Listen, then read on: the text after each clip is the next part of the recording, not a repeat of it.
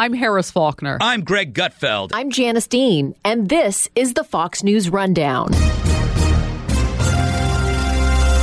Tuesday, August 4th, 2020. I'm Trey Yingst. Monitoring patients' immune response against coronavirus is becoming a crucial tool in fighting the disease. You can use those insights of the hyperinflammation and the immune response to really tweak the treatment that you give those patients. So it opens the way for personalized treatment. This is the Fox News Rundown Global Pandemic. When some people contract coronavirus, they experience a severe immune response that can actually be harmful for the recovery process rather than helpful. One company is helping doctors better understand this phenomenon. Over the next few minutes, you'll get the latest headlines on the global COVID 19 outbreak and hear from Eran Eden, the CEO of MeMed, about how current diagnostic technology is being used for COVID 19 treatment. Starting first in the United Kingdom, where officials are flooding the healthcare industry with COVID 19 tests while preparing for future vaccine rollouts. The British government has reportedly obtained millions of 90 minute coronavirus tests. These tests will also be able to detect other viruses, helping medical teams to determine different sicknesses citizens face. On the vaccine front, Oxford University has one of the vaccine frontrunners that is conducting advanced human trials in hopes of having millions of doses ready by the start of next year. Now to Germany, with more than 200,000 total cases, the Germans are starting to see a second wave of the virus unfold. German authorities have started to reopen schools as the summer holidays come to a close, though infections are continuing to rise. Germany, like other locations such as Israel, may end up being a case study for the United States that has seen many places push for rapid reopening of educational facilities. Finally, in Spain, more than 8,500 cases of coronavirus were seen this weekend alone. After reopening much of the country, the Spanish have entered into a massive second wave. While a new contact tracing app is set to be introduced there, the Spanish, like all European countries, are watching a drop in tourism numbers affect their economy. With more people getting sick each day around the world, scientists, governments, and companies continue to look for solutions when it comes to treatment, prevention, and diagnosis. There's a lot of work right now done by multiple companies and governments trying to help on multiple dimensions of solving this problem, including diagnostics. This is Eran Eden, the CEO of MeMed. What's unique about MeMed, rather than trying to detect the different viruses, or particularly the COVID virus, we use a different approach. We listen to the body's immune response broadly to try to decode different diseases. And in particular, this type of technology can have some significant value in the context of COVID itself. So let me give you a concrete example. In the last decade, we've developed this technology that basically tries to listen to the immune response as the body responds to different bacteria and viruses. It turns out that when your body responds to different bacteria and viruses, it increases different levels of molecules of your, your immune system. Think about it like a, a Navy SEAL antibacterial or a, a Ranger antiviral type of molecule. And what we've done, we've developed these sensors that can pick up on these molecules and then through, through uh, sophisticated computer algorithms, translate that into what type of war the body is waging, whether it's a spe- specific virus or bacteria, and thereby allowed to answer all sorts of clinical questions. So when COVID broke, we said, okay, how can we use this particular technology of listening to the immune response in order to try to answer questions that may be more routine type of technology it, right now there's a gap. That's the context. It's an interesting technology, and the fact that it can be used across the board is unique. It can be used not only to diagnose coronavirus, but also other diseases. So, what does this look like in practice when a patient needs to figure out what type of virus they're fighting? Right. So, you can use this type of technology to complement a or answer a different type of questions. The first one which has relevancy both in COVID but also outside or post COVID uh, era, is the following. Say you have a child coming to the doc with suspected acute infection, and they're sick and they have a fever, and the parents are maybe a little bit anxious, or maybe you're sick, or maybe your parents. And one clinical question is it a bacterial or viral infection? Should I treat with antibiotics or should I treat with chicken that's something that you would do both in the pre-COVID days and also during COVID. You want to know if it's a bacterial viral infection. And what we've done in the last decade, we identified a set of molecules that the immune system is creating in order to fight off different bacteria and viruses. They have names such as Trail and IP10 and CRP. And the way that it works, you basically take blood sample. Currently, it works from IV blood, but we're also working on a on a version of the test that will require a capillary blood. And then you plug it into the machine, and then you get the results within 15 minutes, one five. You get the measurements of the immune response, and you get a simple answer: is it a bacterial or viral infection?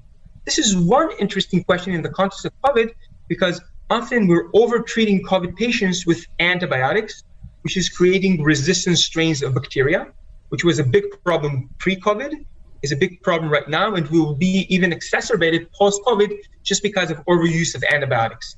That's one clinical question you can use this type of technology. There are other type of clinical questions that you can answer. The second question is the following if you have two seemingly identical COVID positive patients, most of which will have a benign uh, disease, that means they can basically be treated at home. But a certain percentage of those patients might eventually have a severe outcome and deteriorate. And a very important question is well, who will have the severe outcome and who will not? Because the fact that we often don't know this, the answer to this question adds a lot of logistic burden to the healthcare system, which is what we're seeing here today. So it turns out that your immune response, really exquisitely accurate system crafted by nature to potentially identify which is which. And this is something that right now we and others have been developing this type of technology, some which has been done in collaboration with the US Department of Defense. And it uses the same type of technology, same type of molecules, and same type of platform to measure the immune response. Second part is something that's under development. Third question is uh, related to severe COVID patients. And this has just been a, uh, there's just been a publication coming out last week uh, with a collaboration that we've done with Rabin Medical Center that asked the following question. Some COVID patients, about 50%, will have what's called uh, hyperinflammation, which is a fancy word to say that their immune, immune response goes into hyperdrive, and that could lead to mortality. And an important question is number one, which one of those patients will develop this hyperinflammation? And number two, if they do develop this, how do we make a personalized treatment such that we really know how to use the drugs in a way that would fit their particular course of disease? That was the question. And we use the same type of technology, the platform, the platform is called MeMedKey, by the way, to measure those moieties of the immune response. And we're what we found, we and the other collaborators from Rabin Medical Center, is that number one, we're actually able to track this hyperinflammation very early on. And number two, you can use those insights of the hyperinflammation and the immune response to really tweak the treatment that you give those patients. So it opens the way for personalized treatment. You've been listening to Eran Eden, the CEO of MeMed. We'll be right back. I, I think this is unique in the sense that it is giving a heads up to doctors about which patients could find themselves fighting this disease in the intensive care unit or requiring further hospitalization and medical attention. It's almost giving a, a roadmap to doctors about what direction they need to go with the treatment for patients when it comes to COVID. That's exactly right. And and so uh, when you're looking at this in, in practice, the blood samples can be taken and you're you're working on expanding the ways in, in which blood can be tested. But when a a doctor needs this information, how is it then given to them? Are, are they able to look at an online platform? Is this printed out and they're going through it like a sort of old school medical chart? What does this look like? Imagine this small platform, uh, um, say 12 by 12 by 12 inches. Um, and um, you basically put the the blood within the cartridge, a disposable cartridge. If it's in the hospital, it will happen in the hospital lab. And if it's in the emergency department, you can potentially put it do it in the emergency department itself. Currently, we've yet, not yet uh, gone out to physician's offices, not yet. By the way, it's important to say that this product generally is cleared in Europe and in Israel. And right now, we're working with the FDA quite intensively to also clear this in the US. And so once you put the blood inside the cartridge and you put it in the in the device itself into MeMedKey, you press a button, very very simple to operate, and you get the results within 15 minutes. if the, if the physician is near the box itself, the platform, the you can get a graphical interface that gives you the response. Or if you're in the lab, then the lab actually is connected to a laboratory information system that gives the information to the clinician, again, in real time, wherever he's treating. Now, the first thing that I've told you about bacterial versus viral infection, again, that is already cleared. So it's actually used to guide patient treatment, both in COVID context and outside the COVID context. The other two things that I told you about severity, predicting severity or identifying early severe outcome, and being able to do personalized treatment of COVID, these are things that are a, a under investigation and are only done as part of a, a, a research context.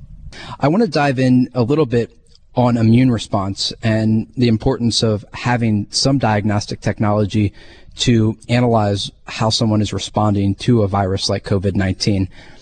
We often hear about immune response in the context of white blood cells protecting your body from infection. But as you mentioned, and this is sort of the third tier of this technology that you're researching, the immune response can ultimately lead to someone's death because people will respond in a way where their body is basically attacking itself. Can you explain that a little bit more and, and what that looks like? Looking at the immune response rather than trying to measure the virus itself has disadvantages, but also has advantages. And in fact, these two approaches are complementary. So using the immune response has several advantages. Number one, it's very fast. You can actually do that within minutes. Some technologies that look at bacteria and viruses, in context of COVID, viruses, would take half an hour, one hour, and more. So the fact that it's fast, that's one added value. Second added value of using the immune response, it can diagnose cases that are inaccessible. So in the case of COVID, actually the infection is accessible, but you can think of other infections where it's inaccessible or the infection site is unknown. And here you don't need to really know the infection site or reach it because the immune system circulates throughout the entire body. And in the, you know, the tip of your finger gives you what's happening behind your tympanic membrane or in your lungs. The third thing is the issue of colonization. And again, this goes outside the context of COVID. So sometimes when we detect a virus, we don't know if that virus is actually causing the disease or is just a bystander. Is it just a remnant of the virus? The fact that you're looking at the immune response tells you what actively is happening in the body, whether the immune response is actually acting against a certain invader. So it gives you a complementary picture. And lastly, and perhaps very importantly, in the context of COVID and other pandemics, every time we, and when I say we, I mean the human race, we develop a new test that tries to detect a bacteria or a virus in the context of COVID, suddenly you have the new strain in the block, and everything that we've developed doesn't work very well. There's good examples. Look at the, I mean, COVID is just the late, the latest pandemic, but we had others in the past. We had the H1N1 swine flu epidemic, we had the MERS, we had the SARS, and now the COVID. And what happens is that after, every time this hits, every time we have a mutation and you have a new strain, we have to run and develop yet another new test.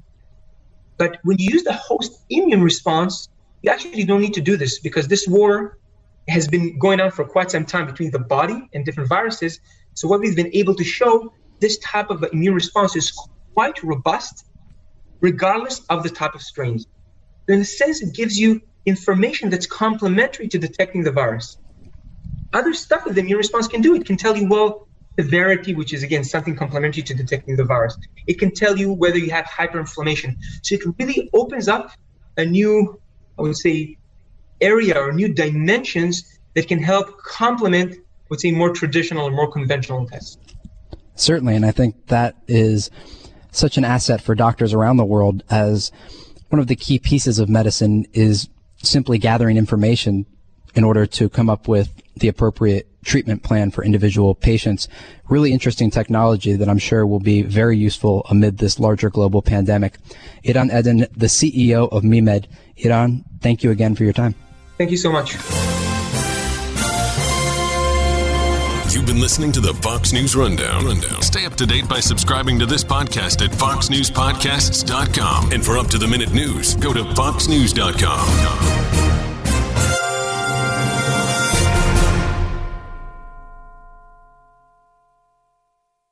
from the Fox News Podcasts Network. Subscribe and listen to the Trey Gowdy Podcast. Former federal prosecutor and four term U.S. Congressman from South Carolina brings you a one of a kind podcast. Subscribe and listen now by going to FoxNewsPodcasts.com.